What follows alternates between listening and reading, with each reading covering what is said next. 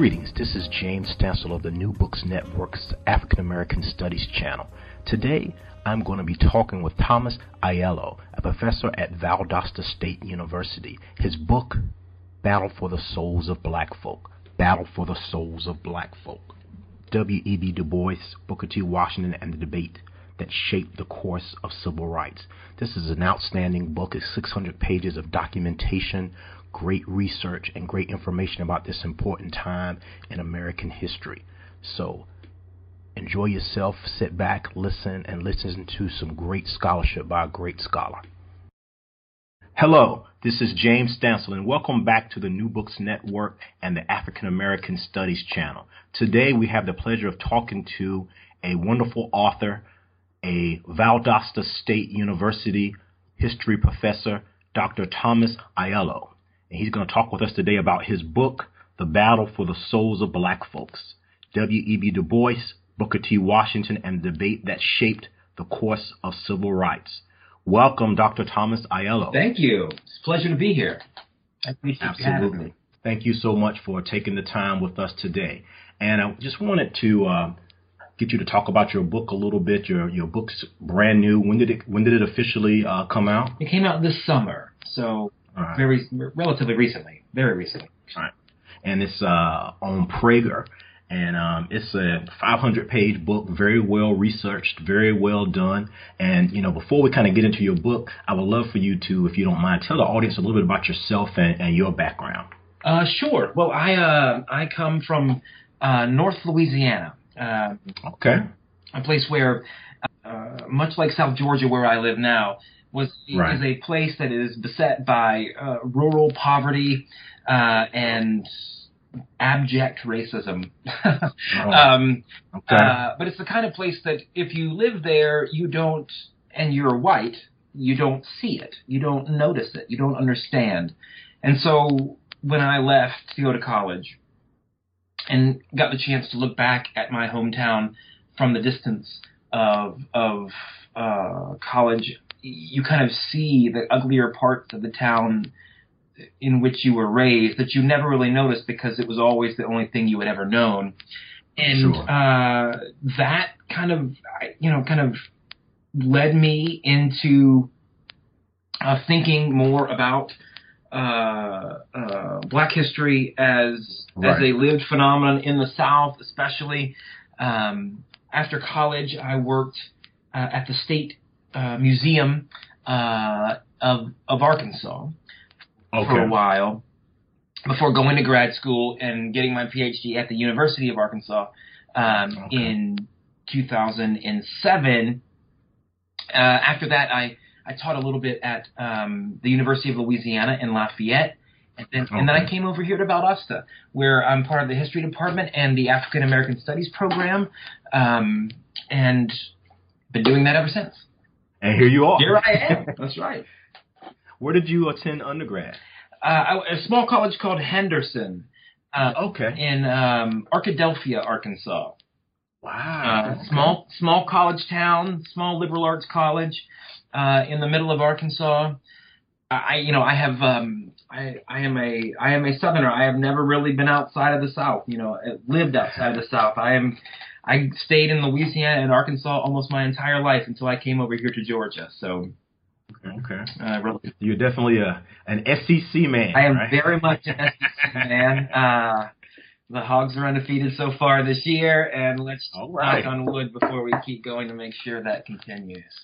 That sounds good to me. And I'm also a son of the South myself, uh, North Carolina born and bred. Tar Heel born and bred, and when I die, I will be Tar Heel dead. I understand that. I understand. As we, as we like to say. Um, were there any uh, influential figures or, or mentors or anyone that really um, maybe influenced you in your academic career? Oh, there are so many, so many. Um, you know, I writing books uh, for a living. You realize very soon once you start doing that kind of thing that um, it takes it takes a bunch of people. It's not just a single phenomenon. It is it is a collaborative effort that one person happens to get their name on. And for all of the books, absolutely all, for all the books that I have written, I, I, there have been so many people that have helped. Probably the most important uh, academic mentor to me Sure, sure. is uh, a woman named Mary Farmer Kaiser, who is now the dean of the graduate school at the University of Louisiana, but who is who was the the the person who helped me when I started graduate school. When I when I went to graduate school, I, I did so. Uh, not coming straight out of college, not assuming that Mhm. I would ever do this for a living. It seemed very far fetched at the time. And to have people kind of show you the way through what academia and writing really Right. is is necessary. I mean, so many people don't who who have the ability to to kind of do this kind of stuff don't have that person who says this is how this is done. And once you get the rules, it all turns out to be a lot easier than everybody assumes.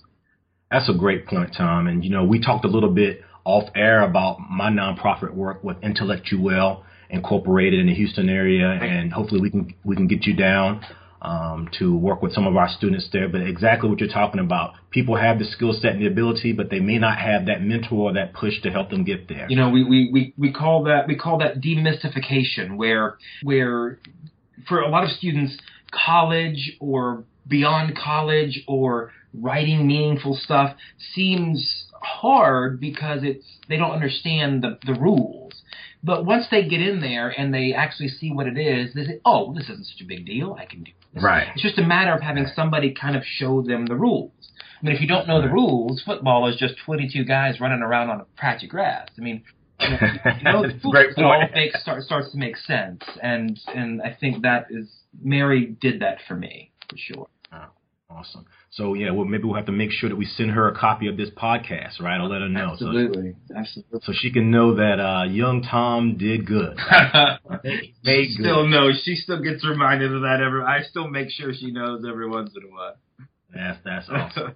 um, would you like to give a shout out to any of your students, uh, present or past, Valdosta State or any of your other stops? Absolutely. No, my students have been absolutely wonderful. And actually, I- I've had uh, graduate research assistant help that has helped with some of my more recent stuff, Oh, okay. including this.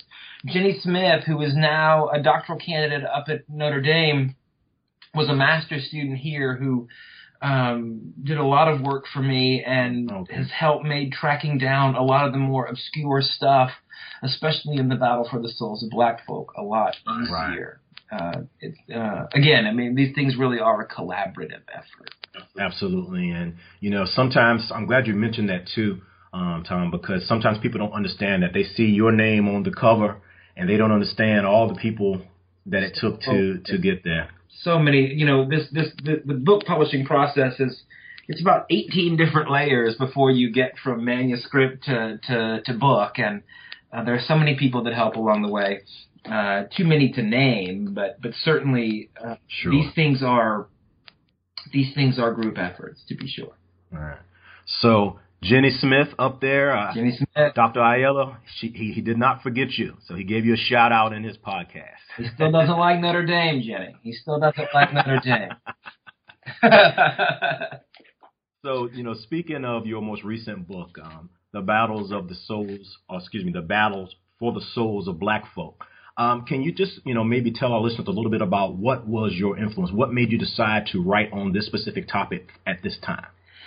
Well, I the the debate that happens between Right. Du Bois and Booker Washington are is is so important and so seminal to how uh, the narrative of Black intellectual history progresses in the 20th century, and Right. yet when people talk about their relationship, it's almost always ancillary to something else. It is a, a small part of a biography of Du Bois or Washington, or it is uh, a debate that talks about Du Bois's frustration with Tuskegee, or it comes in the Right. context of the NAACP. It's it's very rare that you have that conversation that they have, a really a sustained twenty year conversation between two of the most important intellectual figures at the turn of the century, given pride of place and have it be kind of the dominant part of the narrative and just kind of Mhm. have that conversation be the subject rather than kind of something that is akin to the subject.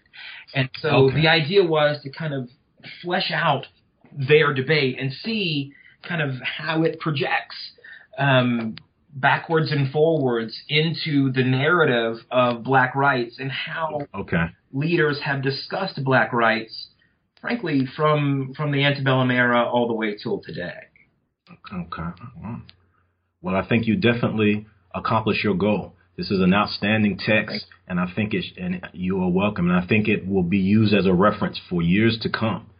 And you know, we talked a little offline about uh, U.S. history classes, specifically like advanced placement U.S. history classes, where they talk just briefly about Du Bois and, and Washington, and maybe you know with your text here, um, that conversation can get a little more deep, you know, in those K-12 classes. I would like that. You know, as, as someone who teaches African American studies, um, I, I am I am every semester I am I am surprised by the number of people who aren't very familiar uh, with they're familiar with the names, I think, of Du Bois in Washington. But as far as their positions, their stances, kind of what they stood for, and how they were very different, um, they don't really understand that. I mean, most people lump mm-hmm. them together because they were black leaders at the turn of the century. Not right. knowing that they were completely antithetical to one another, did not like one another, that, you know, you know, we always we always we always kind of make the claim that Africa is a country, right? That that people when right. talk about Africa, they just group it all together because it's easier for them to think of it as one place instead of a myriad of places, which it actually is. I think that's what we do uh, um, in kind of d- debates about uh, black philosophy, black activism, those kind of things where black leaders really debate each other and do not have the same positions, but because they're black thinkers, history often kind of lumps them together, which is which is something that would never do, never do for white thinkers of the time, and kind of uh-huh. drawing the distinctions between some of the black thinkers who, I mean, these guys, Du Bois in Washington were so much more nuanced than they usually get credit for. They hated each other and and, and, and, and actively campaigned against each other's ideas. I think it, I think it helps a lot of students to know that there isn't a historical civil rights position.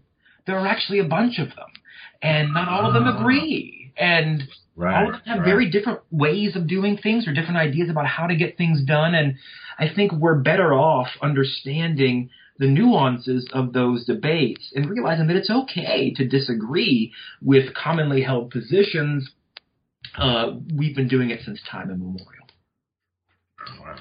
Great points. And I, I think that your book is definitely going to be a great addition to the academy and to you know public thought about these issues. Thank you. And so again, you know, I, w- I wanted to personally thank you for this. You know, um, Du Bois has been, you know, one of my inspirations uh, for my academic work for years. And you know, when I saw your book here, you know, as we as I mentioned to you before offline, I was excited to have the opportunity to, to talk with you and, and share your research and your work with the uh, the the general audience.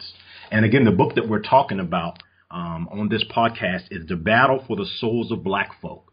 W.E.B. Du Bois, Booker T. Washington, and the Debate That Shaped the Course of Civil Rights by Valdosta State University professor Thomas Aiello. Um, he's taken a few minutes to talk with us here today about his work and his research and his most recent book that came out this summer. And I highly recommend it. Definitely check it out if you get a chance. It's 500 pages of outstanding scholarship, uh, primary sources, good research being done by this African American studies scholar and history professor. The Battle for the Souls of Black Folks, Dr. Thomas Aiello, Valdosta State University. And so if you don't mind, sir, maybe we can get into, you know, more specifics if you want to hit some of the, the key points or, or key things there uh, that you could share with the audience that they can look for when they when they read your book. Sure, absolutely. I mean, well, there, there, definitely is an arc to the story. Um, right. You know, and it, though though Du Bois and Washington do have histories before they come into contact with one another, in reality, this story starts in 1895. You know, I always I always think that 1895 is one of the seminal years for the development of black thought in the 20th century. In February of 1895, Frederick Douglass dies. And he had been the unquestioned kind of fount of knowledge for Black America. Yes. He was the guy that could get an audience with anybody in the country anytime he wanted. And when he dies, there is this real power vacuum at the top of that leadership position, and a lot of people are going to buy for it. It is also in 1895 when a young W.E.B. Du Bois gets his PhD from Harvard, becoming the first black man to earn a PhD Wow. in history. Even though he, we know him as a sociologist, his PhD there wasn't a discipline for sociology, Sure. so he actually got his his, his PhD in history. Um, and it is that very same year, uh, in 1895, uncoincidentally, that Booker Washington goes to the Cotton States Exposition in Atlanta and Mhm. gives the speech that's going to end up making him famous. Um, Washington was very much a social climber. Um, he had grown up, born into slavery, very famously, um, attended Hampton, and became a very devoted uh, follower of the notion of industrial education, the kind of Right, education that was being right. provided at Hampton. That that learning was practical, not theoretical. Right. We do not need Right. the liberal arts, or if we do, we need them as secondary to job training and the kinds of things that are going to create an economic infrastructure for Right. He ends up leaving Hampton and creating Tuskegee. And while that does very much make waves from Virginia to Alabama, he isn't he doesn't still have a national platform. It is going to be in 1895 after Frederick Douglass dies and as as Du Bois is defending his dissertation that Washington stands up and gives a speech that we know as the Atlanta Compromise Right. in which he accepts segregation as a temporary accommodation, and in Mhm. return wants this kind of uh, kind of white structural support for black education and social uplift and some economic concessions and things like that. That makes him uh, a celebrity uh, throughout the country. This is just the kind of activism that white Southerners want to hear. Sure. And so- yes. And so he will become very well known in all communities because of that speech. And as a matter of fact, after he gives it, the young Du Bois writes him a note congratulating him on that speech. Wow. He says, Dr. Washington, I just want to say congratulations. It was a message well sent. Of course, for the rest of his life, he will hate that speech. But as a, as a, as a grad student, and that might just be because grad students suck up to professors. I I was just thinking the same thing. you know that does very much happen. So that might Yes, it he does. actually originally kind of likes it, but relatively soon we start to see a change where Du Bois decides that that is not the way to go. Du Bois, of course, has a very different background. Du Bois grows up in Great Barrington, Massachusetts. Um, he grows up in a largely white community. While he does experience some racism, he does not experience the kind of overt, ugly racism that people like Washington live with from day one. Um, he is solidly middle class. He doesn't, his life does, is not reflective of what a black Southerner's life was in the 19th Wow, century. Okay. And he has opportunities that simply others do not. He ends up going down to Fisk and doing well there, going back to Harvard. He does grad work in Germany, comes back and gets a PhD. This is not the typical black experience. And so Not at all. these two guys, he's also, by the way, 12 years younger than Booker Washington. Okay. And so right. there's an age gap, there is an education gap, there is a north south gap, there is an uh, uh, a class gap. These guys are kind of built to think differently, Mm-hmm. and they are going to start doing that. The the break, the real break that comes uh, between them, can we can really start to see it happen initially in 1898, three Okay. years after that initial speech that makes Washington famous. Um, uh, Both of these guys are on the board of a private school in Alabama called Kowaliga. Okay. It is a um, a secondary school. Uh, of course, Alabama not is not providing funding for uh, black public schools, and so you know these kind of private charitable organizations are the best way to get rural black Alabamans a chance to go to school. Okay. But this guy who is running it is a friend of Du Bois. and believes very much in this new sociological model that Du Bois is putting out, which says segregation is not okay under any circumstances, and that the best position for black activists to have is that we need to push back against these kinds of things that relegate us to inferior positions. Mm-hmm.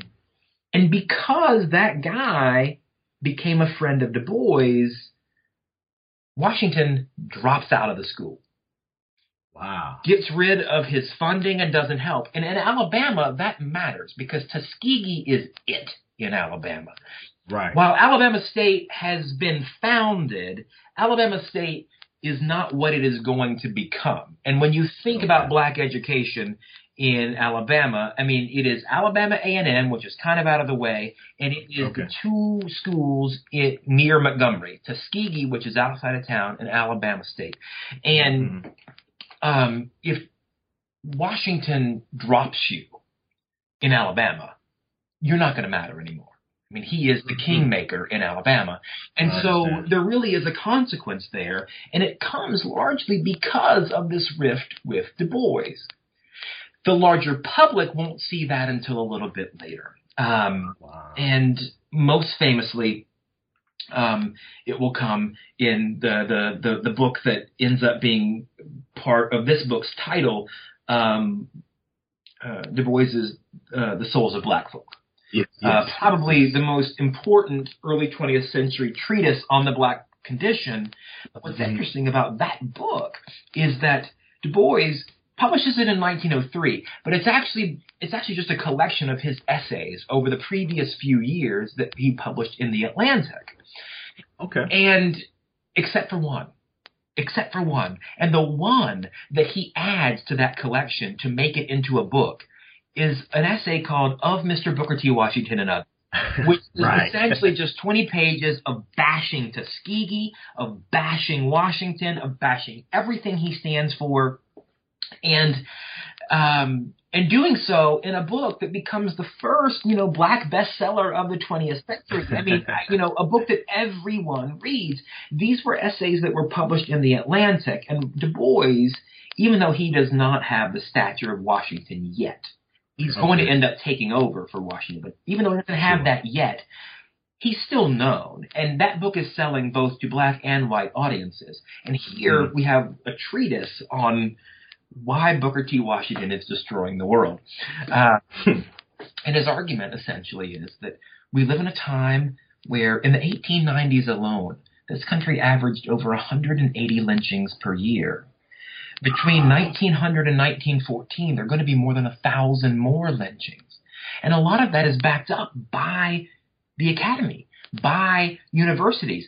They are practicing various forms of pseudoscience that we tend to call social Darwinism or phrenology or all those kind of things. These these these these complete pseudoscience, not true at all, but uh, that, that argue that white people are genetically superior to everyone else. And even though it's not true, that doesn't really matter.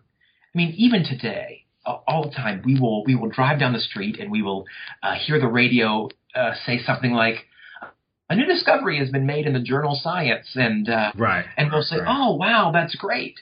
But none of us, none of us, go to the library, find the journal, read it, and decide whether or not we actually believe it. That's a great We don't do that because if it comes out of the academy, we just accept it as true. We just accept. And so Du Bois's argument here is that listen, even if people aren't atavistic Klan member racists, they're still going to have these racist assumptions because the academy is kind of teaching them these things, and so they're going to assume it to be true. It's not their fault. It's just the Mhm. way that they're conditioned.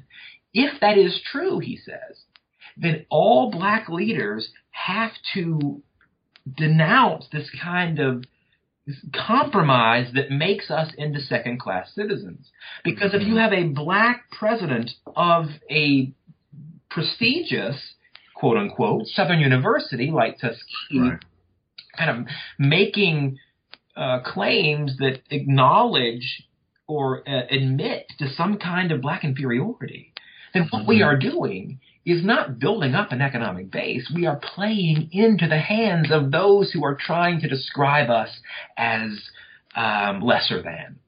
Okay. And so we have to stop that. Mm-hmm. That, of course, will only alienate Booker Washington, who that industrial education at Tuskegee is fine and that it is good and that he likes being famous. And so from there, the rift will grow to, to the point where they will actually try to have summits. At Carnegie Hall, there will be a, a very famous summit between the Du Bois camp and the Tuskegee camp, where they they try to hash out a compromise so that they won't hate each other, and it totally fails. Du Bois walks out um, and refuses to even be there. Uh, because of course the reason they're able to have it there is because Washington has cultivated friends like Andrew Carnegie, Sure. the right. white people. I mean that is kind of his bailiwick, and and Du Bois resents that as well. Uh, that he gets this kind of white funding that Du Bois could never get. At this point, though Du Bois is often um, pilloried by a lot of Washington's followers as a an, an unknowledgeable Northerner, he has been living in Atlanta for years. Uh, he has essentially founded Atlanta's School of Social Work. Um, and so, even though he is a Northerner, he does have this Southern experience. This debate is happening relatively close to home. Um, Atlanta and Montgomery are not that far away. And so, uh, this debate kind of has resonance for the black population, especially the black population that has not yet left on the Great Migration and that is just sitting there in the South imbibing these messages um, from these two leaders, kind of very much in their midst. These two brilliant minds were just kind of going at it. Mm-hmm. Ultimately, uh, that debate will get um, enlarged because Du Bois will decide that the Academy isn't doing enough to fight for the things he believes in, and so he will start to create rights organizations. In 1905, he creates Niagara, which itself, Niagara, is is a, is specifically a snub of Washington. He invites what he calls the 28 most important black leaders in the country to Niagara Falls to have this meeting, and of course, none of Washington, Washington, neither Washington nor any of his people are invited. wow. And that was kind of the whole idea. Um, and of course, the reason Niagara fails is partly because it is an all black movement trying to convince a group of white racists to be nice. That doesn't seem to work. But the other reason is because Washington openly sabotages it. Um, Washington will send spies to Niagara meetings. He will put advertisements in newspapers um, denouncing Niagara. He will he he cultivates editors of black newspapers and will refuse to advertise Tuskegee in those newspapers if they report favorably on Niagara. He Mhm. very much takes a hand in trying to destroy it. Um, and so Du Bois is forced to try again, this time with a bunch of kind of uh, pseudo abolitionists, these these children and grandchildren of the white liberal elite of the 19th century who want to help. Um, and they ultimately, of course, in 1909, uh, the year after Niagara Falls, uh, Niagara fails, create the NAACP, Right. uh, a, a, an almost entirely white organization in its first incarnation. And Jewish. Absolutely. And what's interesting about that is that they, most of the board of directors of the original NAACP, of course, Du Bois, the only black member of the board of directors of the NAACP at first, they had to be coached by Du Bois on the differences between the two leaders. They just assumed, Wow. you know, that they could support Washington too. And Du Bois was was very clear, you can't really do that. We have just because we're both black and we get give speeches doesn't mean we are alike. We're not all the same. exactly. And and so there had to be a lot of kind of uh, um, makeup work done by the NAACP to kind of understand that you really they try early on to be uh, an organization that does not take sides in that debate but they find that that is going to be impossible. And um, eventually, uh, peacemaking between the Tuskegee camp and the, and the NAACP camp will fail. Um, and uh, Washington will do his best to destroy the NAACP as well. Uh, he will actually, Washington will actually send notes uh, in in his lesser moments. He will actually send notes to the editors of white newspapers in various towns where NAACP meetings will be held, so that they can put it in the paper in the hopes that white supremacists will come and break up those meetings. Oh my goodness! Um, and that is the level of vitriol that exists there. Um, if any of uh, our listeners uh, uh, kind of study lynchings in this country, they Right. might be familiar that there are two lynching statistic bureaus that we have. The NAACP always kept kind of very detailed records on every lynching that they could find because papers weren't Yes. reporting on them. So did Tuskegee, and there are two lists Okay. and they often have different numbers for each year. But the reason why they each do independent kind of uh, studies is because uh, there was Tuskegee and there was the NAACP and The things conflict. shall meet. I mean, it was it was very much Amazing. uh, this kind of legacy that we don't trust your numbers and you're not going to trust our numbers, and so we're going to have different numbers, even though they're clearly working to stop the same kinds of things. They're just doing so in two very different philosophically oriented ways that don't really, you know, don't necessarily connect. Mm, Ultimately, it's amazing. you know, the debate stops um, uh, when one of the voices goes away, and uh, Booker T. Washington will die in 1915. Um, Mhm. And when he dies, while Tuskegee continues on and still remains throughout the 20th century a kind of beacon of what black Southern education is and can be, and does end up taking on far more liberal arts in the years to come, Okay. Washington suffers from the fact that when he's dead, Du Bois gets to control the message. It's just the Mm. one who's alive. Remember, we don't often think of it, but W.E.B. Du Bois lives into the 1960s. Um, Right. I mean, he lives for a very long time, and never uh, in in his life. He goes through a lot of phases. I mean, he will he will go through a very interesting phase where he writes poetry and fiction. He will go through a communist phase. He will end up Mhm. d- rejecting the United States, and he will go live um, in Kwame Nkrumah's Ghana and Mhm. die in Ghana. He will not even die in the United States uh, because he is so captivated by Kwame Nkrumah and the new African independence movement. But through all of those different phases that he has later in his life, from 1915 to the 1960s, he he never dropped his bitterness at Booker T. Washington. And so every few years, there's always a new essay from Du Bois that comes out that just wants to remind people that he was right and Washington was wrong. And so Wow. he gets to shape a legacy. And I think what it what it what it does for us today without kind of really understanding this is that we get these two caricatures of people. We see Okay. we see Du Bois as this uppity northerner with a silver spoon in his mouth that doesn't really understand the black southern experience and Mhm. and looks his nose down on what it's like to be black and southern.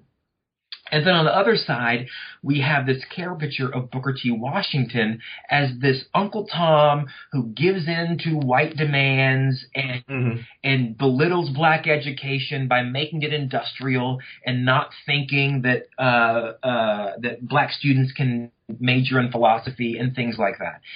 Mhm. Both of those caricatures are wrong. Um, both of these guys cared about black rights. They they they just had two very different ways of doing things. Du Bois lived in the South for 20 years. He understood Right. the Black South. Uh, and to say he didn't is wrong. Washington cared about the Black South. And to say that he just capitulated to whites at every turn is also wrong.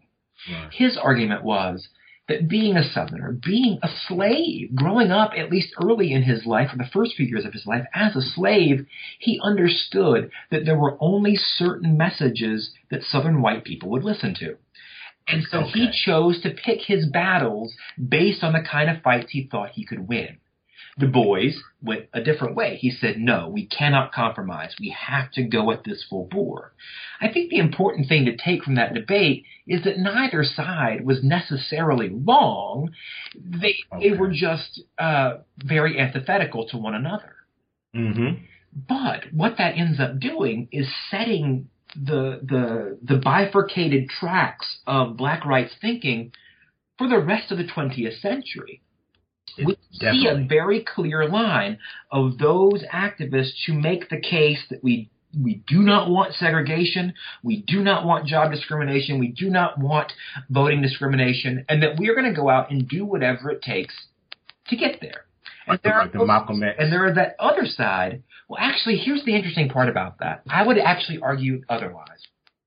I would actually argue that Malcolm X and the uh, the Nation of Islam and the resulting Black Power movement. When we see Huey in Oakland and, and we see Fred Hampton in Chicago, we see the Panthers, we see those kind of groups. I would actually argue that they are in the tradition of Booker Washington. That they are making the case that what Black America needs is not integration is that it is a black economic infrastructure that creates a system whereby the black population can be equal without depending on white people. Mhm. That we can do this ourselves. And the reason we haven't been able to is because all of our black traditions are eroded through integration.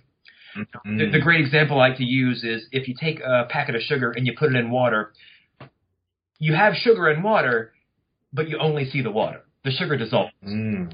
Whenever you Okay. have one culture that is dominant, that controls everything, when integration happens, this is the argument that Huey Newton made, it subsumes the, the lesser community into it. The smaller population that doesn't have the kind of uh, political power is going to go away. And so integration means act like white people, be more like white people, come to white education. And so, um, because of that, um, um, uh, Black Power advocates argued that we don't want integration. We want to we want to nurture our values. Okay. We want to create separate economic enclaves that create powerful black communities that don't need a white infrastructure to work. And Wow. to be honest with you, that's pretty much the same kind of thing that Booker Washington was saying. Okay. But if you say it in rural Alabama, it sounds like an Uncle Tom. If you say it in Harlem, it sounds like radical. Very interesting. Du Bois is uh, is kind of the lead-in to um, someone like, say, Martin Luther King, who makes uncompromising stands against in- segregation, for integration, who fights for voting rights, and who does so through protest channels, and who makes himself a, a known commodity academically and publicly. And so I do think those corollaries continue on, but I actually think that it goes, we can draw our line from Washington to Black Power and from Du Bois to the first wave civil rights movement of SCLC oh, Okay. and Wow. people like that. I don't. I, I- think that's probably the the easiest way to kind of understand how that how that develops. I'm glad, I'm glad you, I'm glad, I'm glad you took the time to explain that because that may be uh, It seems maybe counterintuitive, but right, uh, but it makes sense. And I don't want to take up too much of your time here, um, Dr. Aiello. Can you hear me? absolutely.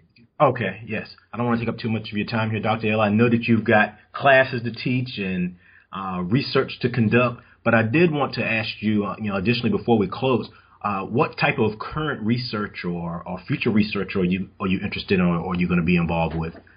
Um, well, uh, over the summer, I just finished a manuscript on the black press. Uh, Oh, okay. in the South, in particular, in the generation before the Civil Rights Movement.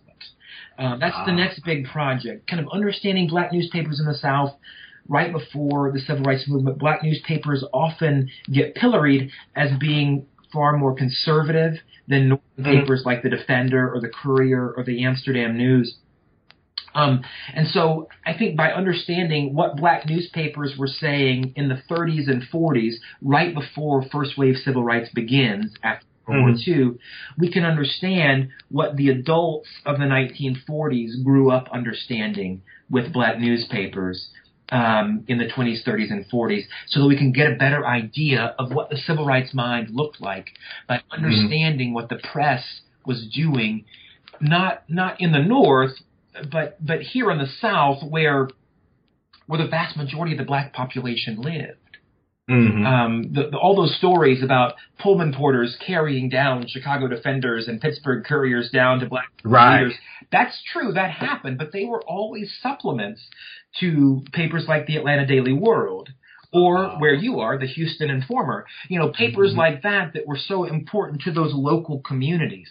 The reason we don't talk about them very much is because since white people in the South control all the libraries and everything else, we just don't have as many of them as we do uh, the defend. They weren't saved in the same way that some of those northern papers were. So I, I have spent actually years upon years tracking down as many of those black southern newspapers as mm-hmm. I possibly could to try to get an idea of what they were saying and how they kind of informed black thinking uh, in that generation before civil rights. Okay. Well, I would love to get you back when you complete that project so we can talk about that one as well. That sounds very interesting. I think our, our listeners would love uh, to hear about that. And just to make sure that um, we give your book the plug that it needs, uh, The Battle for the Souls of Black Folk W.E.B. Du Bois, Booker T. Washington, and the Debate That Shaped the Course of Civil Rights by Dr. Thomas Aiello of Valdosta State University. Um, this is a great book, very well researched, very well documented, and if you if you heard um, Dr. Aiello here, you know that he knows his stuff on this topic. so I, I greatly uh, recommend you check out this book and some of his other works as well. I mean, he's a he's a noted uh, African American history scholar. So, Dr. Aiello, I'm not going to take up too much more of your time today. Thank you so much for uh, uh, taking a few moments or a few minutes with us to, uh, you know, let us know about your book, and hopefully our listeners will go out there and pick it up. It's a it's a great book. It's an outstanding cover. If you get a chance to look at that cover, you're going to want to buy the book. It's, very, it's, it's a very beautiful cover. All right, so we're we're going to uh, end it here. Thank you, sir. Thank you. And Thanks we'll, for having me. A- absolutely, and hopefully you'll come through Houston and uh, we can uh, sit down and chat a little bit about some of the local politics and local history. I would love it. All right. Take care, sir, and thank you all for listening to the New Books Network, our African American Studies channel, and we will see you next time. Okay, I hope you enjoyed the interview today with Thomas Aiello of Valdosta State University. His book, the Battle for the Souls of Black Folk, W.E.B. Du Bois, Booker T. Washington, and the debate that shaped the course of civil rights. We'll see you next time on the African American Studies channel of the New Books Network. This is James Stansel. Have a great day.